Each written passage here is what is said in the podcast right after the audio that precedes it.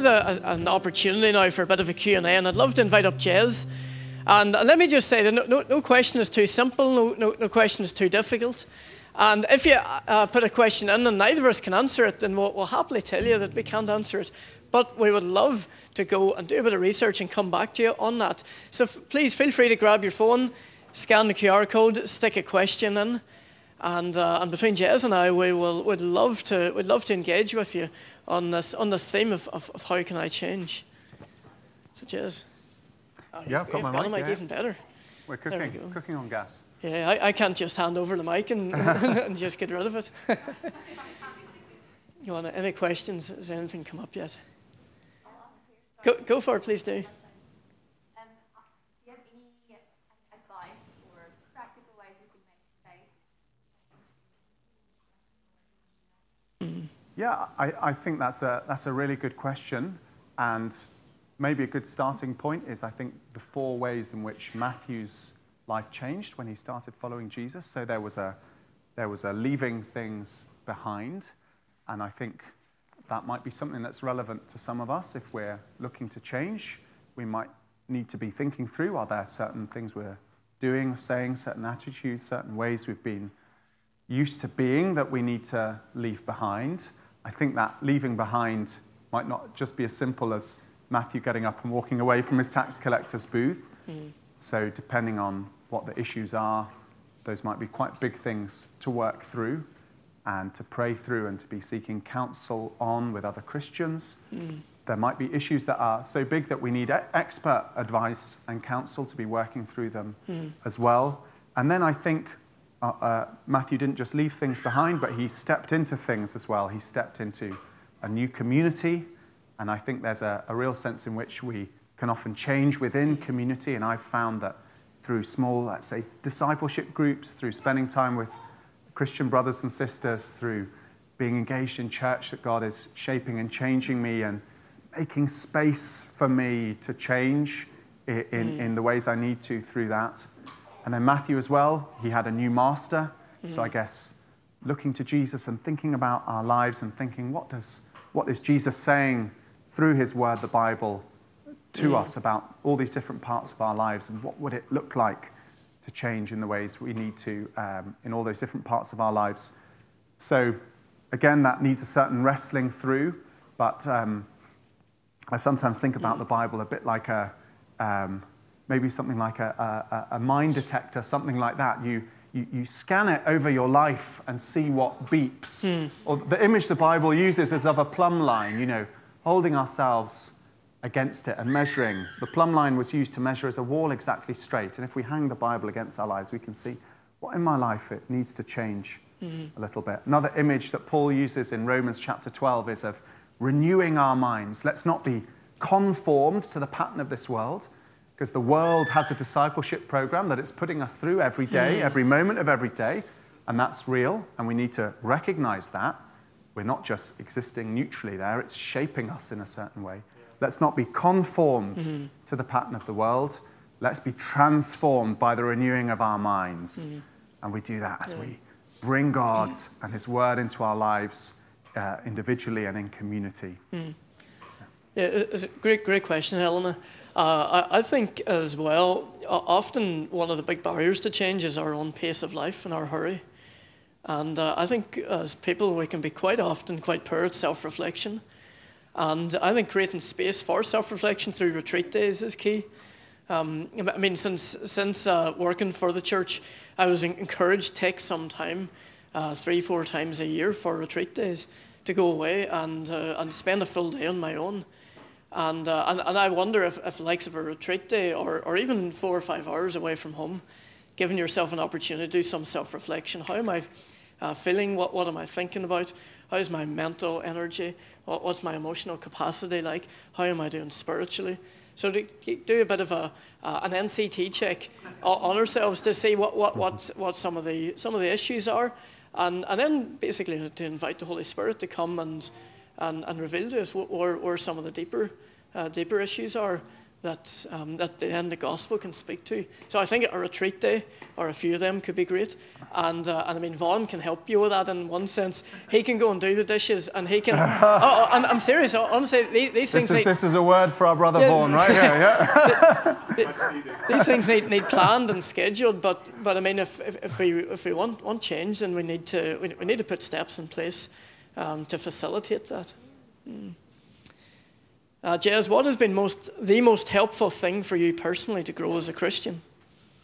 Thanks very much. Yeah, I'd be hard-pressed to say one specific thing, but to mention a few things briefly, I think mixing it up a little bit in terms of personal devotions I've often found very helpful. So I received a book for Christmas that was a kind of a pattern of readings for each day of the month that you repeat throughout the year that takes you through Bible reading, confession, adoration of God. It has little sections from confessions of faith in the past throughout Christian history, and just gives some structure to a personal time of prayer and Bible reading that I find, if I'm just sitting there with my Bible, can often be quite hard work just to take myself through all those different steps. So using different resources for structure for our personal times, I found really helpful. Another thing I found a huge blessing is bringing what I would call family worship into the home. So I was very challenged about that about 3 years ago, that in different parts of Christian history in particular, and to this day as well, that there's often been a practice of daily gathering to read the Bible, to discuss it, to pray, and to sing. So I found that a huge blessing personally, and I think that's something that could be done in households, even with Christian housemates, if we have them. So that's been an enormously helpful thing. And then maybe just a final thing. I think there's no way to grow as a Christian without being deeply immersed in Christian community. I love the old image, you'll have heard it, of a coal in the fire. Mm-hmm. If you have it in the fire, it burns brightly. If you take it out and put it to one side, it won't take long for it to go very cool. And the tendency of my heart, and I think of all of our hearts, is to go cold. So we will not grow as Christians just accidentally. We will grow cold if we do nothing, I think. So we need to stay in that fire with other believers. So, Jez, then on the flip side of that, how do we recognize the world shaping us? And how do we resist? Well, I think the first thing is to recognize the fact that the world is shaping us. That's right. That's the most important thing. We need to be alive to this because it's the world that we've grown up in. Maybe we weren't born in this country, maybe we were, but in our home country it will have been the same. There are certain assumptions, certain values we grow up with that are from our culture, and I mean, from the media as well, from TV, from social media, from all the rest of things. You know, in 1,000 ways throughout the day, from the adverts we see on the bus, from the ways in which our friends and colleagues speak, we're being shaped and molded and discipled according, let's say, to the pattern of the world. And not all of that is bad. You know, there are some really good things in, let's say, society at the moment that we can affirm and we can get behind, but not all of them are compatible with a biblical worldview. So I say the first thing is we need to recognize that discipleship program is happening, and then we need to find a way of opting out of it, in a sense, and being in our own discipleship program. And here, again, I'd point us to Romans chapter 12, where Paul says, "Do not be conformed to the pattern of the world," which is what will happen naturally, "but be transformed by the renewing of your mind." And how do you renew your mind? You have to be in the Bible. You have to be in Christian community. You have to be bringing this mind detector, in a sense, to every part of my life. Where is it beeping? Where is the Bible speaking to me that I hadn't realized there was something there, but actually God's word speaks into that? Yeah. I mean, as followers of Jesus, we're called to live radically distinctive to the world. And it's really interesting to see just where we haven't opted out from the things of the world, and where our lives are actually no real different to those who do not yet follow Jesus. And so, I mean, yes, we are called to opt out. I think it's great, Jez, but understanding where and how we are to opt out, and then what it looks like then to replace that with the gospel. How does the gospel give me hope? Where previously my job did, or my security, or perhaps my sexuality, or my friends, my wealth. because we are all being discipled by something, and so it's key to find where the rubber hits the road. What are the touch points here? So I think it's important to engage with that. And it's back to this, taking a retreat day, taking some time for self-reflection. Matthew heard the call and left his position as a tax collector. However, is there a place to hear the call and to stay in the job, but in a changed way? It's a class question. Let me just say, Matthew's call wasn't specifically away from his job, even though he was called away from his job. His call was away from a sinful lifestyle. So it was a call away from a life of sin and onto a life of following Christ. And often in the New Testament, you will see that the tax collectors and sinners are lumped into one category, and you've got the Pharisees and the religious leaders lumped into another category. And so whenever it's saying about being a tax collector, sure, that was his job as a title. But what it was shown was actually he's living in such a way that is sinful, and it's counter to the way that Christ wants him to live. And the thing is, tax collectors in those days were charging people an extortionate amount. And not only an extortionate amount for the government, but also for themselves. They would have taken a good skim off the top. And so, as Jez said, they were collaborators, they were corrupted. And so really, can you stay, and here's the challenge, can you stay in a role as a follower of Jesus that is going to be counter to the call that God has on your life? Can you live and work in such a way that is going to involve you living and engaging in active sin and rebellion against God? And that's a challenge. I think the answer is no. Now the answer is no. Now here's where it gets a little bit nuanced: is whenever we are working in a company, or maybe for a multinational that has different values to us, and we have to engage with that. And for some people, their level of engagement is going to mean they're going to have to take a step back and out. And then for others, they're going to be able to operate within that. And so there's where it gets a little bit nuanced. But the reality is, as followers of Jesus, he is our first and key and number one allegiance. And I appreciate you, Steve, saying that. Can I just add a brief word on that, which is, I think, probably... Many people nowadays, if they start following Jesus, they'll probably be in lines of work that are, let's say, not immoral in and of themselves. And the challenge for us will be, as Matthew was saying, working out what does it mean to follow Jesus within that context? How can I be, and I mentioned this in my talk, how can I be a Christian advisor on veterinary regulation, just to choose a random example, George? Or how can I be a Christian writer of business reports? Or whatever it is that you do in the home, outside the home, what does it mean to be a Christian doing that? And I think it's important that we don't have this mindset, and I so often fall into this, of this time on a Sunday morning, this is my God time, and maybe reading the Bible in the morning before I go to work, and then I turn my brain off and I just do whatever I'm doing at work, and God has no place in it at all, and then maybe I pray in the evening and go to bed.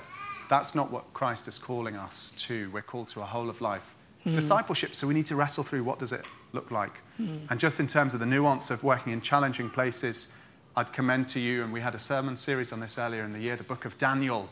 Daniel was a civil servant working for the emperor of Babylon, and there were challenges in that, as you'll read in that book, and he needed to be wise and cling to God and make some difficult choices, but he accepted a lot. And he said no to a lot of things, and it was a tricky line to follow, but I think he did it very well. Jez, last question for the second time. Let's wrap things up. So do you have any tips for keeping yourself open to change and finding peace with it? Thanks so much. I'd say the one thing that really struck me from studying this, and that I've been challenged on myself in past years, is trying to cultivate a posture of humility. And I am very far from having achieved that, and pride rises within me all the time. But I think if we are humble and we count ourselves with the tax collectors and Pharisees, gratefully receiving mercy from Jesus rather than with the Pharisees looking down on what Jesus is doing and having a judgmental, hard heart, then we'll be in a good place. So keeping that soft, humble heart that recognizes everything I have comes from God, and everything I do as a Christian, as a follower of Jesus, is just a response to the love of God that he has that he has poured out on me. Mm-hmm. Very good. Let me just say one final thing, is that the gospel doesn't just save us. The gospel, the good news of Jesus, actually sustains us. And the gospel is our motivation for change, but the gospel is also our power to change as well. And part of the danger is whenever we look outside of that to change. And that gets tough. That puts pressures on us, and that's unsustainable in the long run. But the gospel is the power to change and motivation to change. Let me just say two books. A writer called Paul Miller has helped myself, Stephen, and others here. Two books he wrote. Well, one was A Loving Life, and then the second one is a Praying Life. And I'd counsel you to get them books. Take a retreat day. Get reading, because it keeps you soft, keeps you pliable, and it's going to allow the Holy Spirit to bring change in his time in our lives. Is not the world or the culture constantly trying to change us? And so how should we respond to and how should we think about that? Yeah, thanks very much. I think that's a really good question, because one thing I didn't really go into but is very important is, I think, we need to recognize, as we're living in this world, we are part of a 24/7 discipleship program that the world is taking us through. And it's very important that we're conscious of that, because it's not just a neutral space to live in our culture. We may not all be from this country. I'm not from this country originally. But wherever we come from, there's a prevailing set of views, beliefs, ideas that are shaping us enormously from the very moment that we first draw breath. And that could be particularly prevalent in the media, in social media, in the attitudes of other people around us. And so that is shaping us all the time. And very often that worldview that is forming us is at odds in certain ways, or in many ways, or in deeply profound ways, with a biblical worldview. So we need to be conscious of the discipling work that the world is doing to us. And we need, if we're following Jesus, to make sure that we are being shaped first and foremost by Christ. And I'll just grab my Bible here. There's a wonderful verse that I think is important for us all to internalize from Romans chapter 12, where Paul says, "Do not be conformed to the pattern of the world, but be transformed by the renewing of your mind." So we need to be making sure that we're investing in community with other believers, in church, in smaller groups.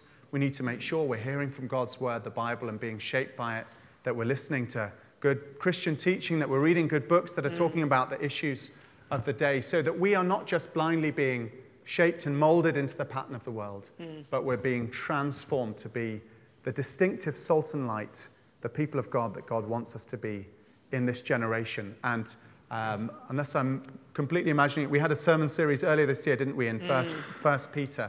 And Peter talks about this notion of being aliens and strangers in the world. Or in the book of Daniel, you get more this notion of the people of God being exiles in Babylon. And the question is, how do we live as God's people in the midst of a culture that doesn't share the presuppositions and values that we have? So we need to recognize that discipling work going on in the world, and we need to be part of God's discipling work of our lives. Very good. Let's start from the bottom up. So what might it look like then to live with a sprinkling of Jesus on top of the normal life that we want? Let me take this one away. This is what is known as nominal Christianity. And unfortunately, this is what's really, really popular and across the world. In all countries, it's popular here in Ireland as well.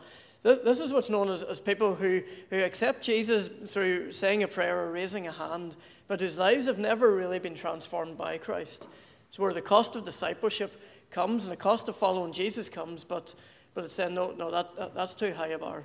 I'm happy to say the prayer. I'm happy to turn up to church. I'm even happy to be part of a city group. I'm happy to go along to the things. I'm happy to be part of the things, but don't ask anything else of me. Don't ask me to surrender my life. Don't ask me to go here. Don't ask me to give up my finances. Don't ask me to give up my preferences when it comes to relationships. Don't ask me to give up something that's going to cost me and going to hurt me, because even though I have the title Christian, I just deeply down don't believe that Jesus is worth giving this up for. And so I think that is what it looks like to have a sprinkling of Jesus in the midst of your normal life, where the cost of following Christ just isn't worth living for. Great. Should we take another? Yeah. You choose. It's cool. We're wet.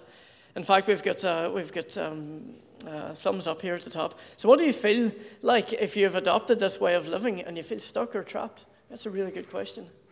Yeah, I think that is a good question, and often we can feel like we're stuck or trapped in certain ways of living. Mm. I'd want to point us to some of the things that changed in Matthew's life as a good starting point for thinking about how change can happen. And first of all, it comes from an encounter with Jesus, recognizing who he is, recognizing his love for us, trying to be secure in that love for us so that more than the value or worth we would get from other things, we're getting it from Jesus. And then more concretely or practically, what did it look like in Matthew's life? Well, it looked like a stepping aside from certain things and a pressing into his new master, his new calling, his new community. Now, in reality, that can sometimes be hard to break free of certain things, and change can be slow, and change can be complex, and can require a lot of time working it through with other Christians. Mm. Maybe sometimes it's helpful to get help from other sources as well if there are very complex or deep-seated issues that we're trying to deal with. Mm. And it may be a very long journey. Mm. And as I said, we'll ultimately not reach all of the change that we're meant to reach until the Lord Jesus comes back. So there'll be a certain up and down. But I think we can know growth, we can know progression as we seek to do those things. And it's similar to that third question. How do I know I won't go back to the same sin if I choose to leave it behind? And, you know, the reality is for many of us, we may well go back to that same sin even if we have chose to leave it behind. And as Jess said, following Christ is a process. And there are going to be ups and downs, and there are going to be lots of failures, and there's going to be lots of victories. But if we really want to leave a life of sin, then we've got to see and consider what that sin is giving us. What's lying underneath that sin? Very often we look at the sin, but we often miss the sin that lies underneath the sin. Our sin gives us something, and it's really key to try to figure out and consider, what is it that this sin is giving me? What am I seeking from this that I don't believe that Christ has already given me? And so it's a sin that lies underneath the sin, and so quite often trying to address what that underlying sin is gives us a much better opportunity to address the root issue. And, you know, often this can't be done, or it's quite hard to do on your own, and this is where I think community plays into it. For me, having a life group, a bunch of 3 or 4 other lads at a similar age and stage who I'm able to disciple and train, hold to account, but also they're able to do the same for me, and able to ask questions and being able to press in and ask the hard things that I maybe am not willing to ask of my own heart. And so I think this is best done in community, same-sex people, and doing it in such a way that you're offering your life quite vulnerable and quite open, so that other people can speak into it. Jez, don't know if you want to add anything to that. No, I think you covered it all. Yep. Well, praying into the next season, how have you prepared and heard from the Lord in seasons of change in your experience, so that you know the change is from God? Oh, very good. Wow. Yeah, that's a really good question. I think maybe just a lot could be said. Maybe one reflection that I would want to say in this is when we think about guidance, and I hope I'm not misreading the question, when we think about guidance, how do we know what to do in a particular circumstance?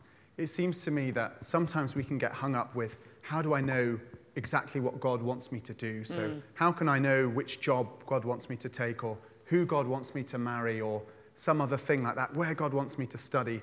Whereas I think the stress of the New Testament is much more on what God is doing in our character as we make decisions in those areas, and how we are acting from a posture of trust and growth in our following of Christ as we make those sorts of decisions. So there are some great books and resources that help us think through decision making. One I enjoyed a lot was Just Do Something by Kevin DeYoung. And he talks about that whole thing I've been talking about a lot. But I think this point of God is trying to get us to a place where we're trusting in him rather than giving us specific answers. And then we step forward in faith and seek to honor God with the decisions we make. Very good. In January, February, we're going to have a decision-making seminar after the service. Come along to that. because that often is a question that's answered there. Jez, what has been the most helpful thing for you growing as a Christian? Yeah, thanks. I'll just say two things. One thing I've found very helpful is sometimes mixing up my personal devotions. So I was given a gift at Christmas last year of a book that goes through the days of the month and has some set readings for each day: confession, adoration, prayers of thanksgiving, quotations from different creeds and catechisms from church history. I found that very helpful in giving some structure, because sometimes just to sit there with the Bible and prayer and no external supports can be hard work. At least I found that. So a bit of structure and then mixing it up, doing it differently, has been helpful. And then I was very challenged also about 3 years ago to start bringing the practice of family worship into my home. That's the practice of daily gathering to read the Bible, to discuss it, to pray, and to sing. And I found that's been an enormous blessing, but maybe the single greatest blessing and cause of growth and encouragement in my walk with Christ in the last few years has been that piece of seeking God in the home. We'll be in different life stages, but some of us will be married already, have children already. Some of us might have Christian housemates. There are different ways in which we could do that. We might want to gather with others throughout the weekend and do that when we are able. But I think bringing that prayer, Bible, singing into the home is a very encouraging and beneficial thing to be doing, which I highly commend to all of you. Very good. Two things on my end. I think one, arming yourself with godly men and women who are maybe slightly older, maybe even at a similar stage, but even more spiritually mature than you, people who will help you follow Christ. Because, I mean, this is a marathon, it's not a sprint. And then, secondly, I think teaching myself how to self-feed. In one sense, not just coming to church, not even just coming to city group and hearing the talk, but actually feeding myself in terms of scriptures, in terms of books, in terms of actually following Christ. So I think, in one sense, many of us are learning through college and workplace and whatnot. It's the very same in the Christian walk. We must be lifelong learners. We've never made it, but there's always a lot more that we can experience. And so I think being able to self-feed alongside having good godly men and women around us are key as well. So Jez, is there a place for sacrifices and external religious observances in growing as a Christian? Yeah, I think there is in a sense, and I wouldn't want what I said to be misheard. I don't think we want to throw the baby out with the bathwater. I think what Jesus was critiquing in the Pharisees was a kind of life of faith in which everything was about the things they did, and the heart was completely neglected. And I think as we read the New Testament, clearly there are certain ways in which Christians are called to live. That's very clear, and we could talk about lots of those things we're called to do, things we're called to avoid, certain convictions we're called to build in ourselves. That is all really important, but those things that we do, if you like, have to flow from the right heart. And I think that's what 1 Corinthians 13 is talking about. If I do all of this brilliant God stuff, but actually I have not love, and my heart is cold and harsh and judgmental, and I've drifted away from God on the inside, then what's the point of all of that? So I think maybe the best way of thinking about it is that we should be doing these things from a place of response to the love of God poured into our lives. And that Matthew, he was responding to God's grace, noticing him an outcast, a hated man, calling him, of all people, to come and follow Jesus, this celebrated rabbi. And so Matthew followed him in response to the love that Christ had showed to him and the love that he would show Matthew ultimately in going to die for him on the cross. And so all of these things that we do, the disciplines, the moral teachings, whatever that we seek to follow, they all need to flow from that place of responding to the love of God in Christ. And bear in mind that whenever Christ came, he came to do away with the old religious sacrificial system. And the writer to Hebrews in chapter 9 tells us that Christ became that sacrifice once for all. And so in some respects, if we were to offer sacrifices, then we've got to consider why we would want to do that. Are we offering sacrifices to get right with God? Because in doing so, we would effectively be saying, well, Christ's sacrifice was not sufficient for me. So whenever it comes to sacrifices, we've got to consider, are we offering sacrifices because we have already been made right with Christ and we want to live sacrificially for him? Then that's great. But if we want to offer sacrifices, or maybe give a tithe, or give a little bit more money, or do this, that, and the other to try to make ourselves right with God, then ultimately we're doing nothing more than what the Pharisees were doing. And realistically, that is it's a works-based salvation, which is no salvation at all. Mm.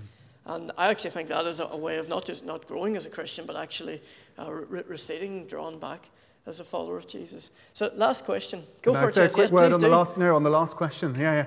So it says, can adapting good and healthy habits be a contributing factor to keep us in the mindset of change and to help us not fall off in the process of change? Just would say that God is not just interested, if you like, in the spiritual, in our minds, in our hearts, but he created us. Mm. He knows us. We're physical beings.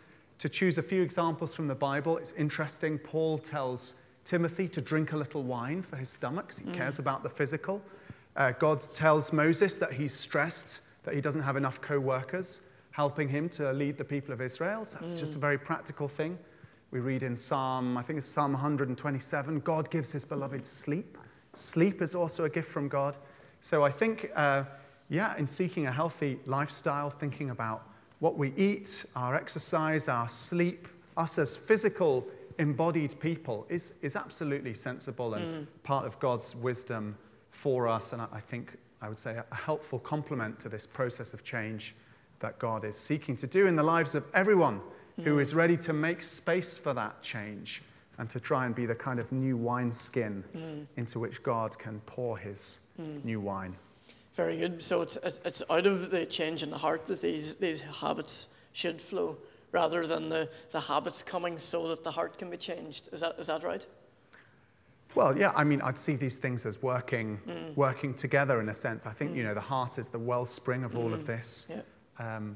But I don't want to slice and dice us, if you like. We're integrated people, and I think I think these things can play a part. But how do you see it? I mean, the heart is deceitful above all else. First and foremost. And I think all change, and if you're a follower of Jesus, all change is going to flow from the heart initially. Everything we do comes from it. As you say, it's a wellspring of life. But the power to change and the motivation to change must come from the gospel.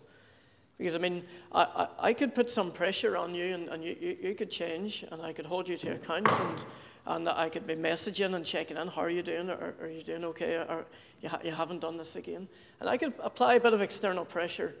But in applying a bit of external pressure, that may modify your behavior.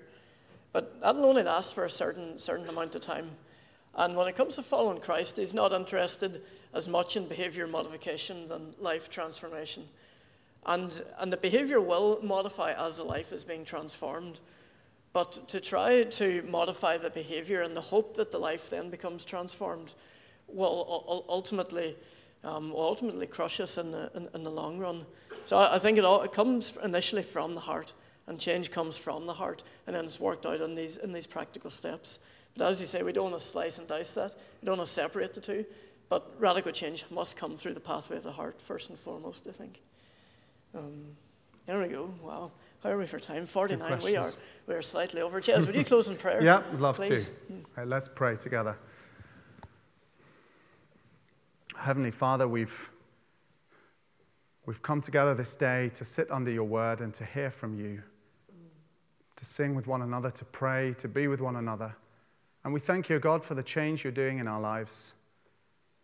And we pray that we would be open to that change, that we would keep looking to you, that we would trust in that great Savior who shed his blood for us, gave his life for us, and who calls us to follow him. And you'd help us to work out in our lives daily what that means, what that looks like. And we pray you be with us as we go from this place, and you'd help us to keep trusting in you, and that you'd be glorified in and through us. In Jesus' name, amen. Guys, that's the end of our service. Please feel free to hang around for refreshments.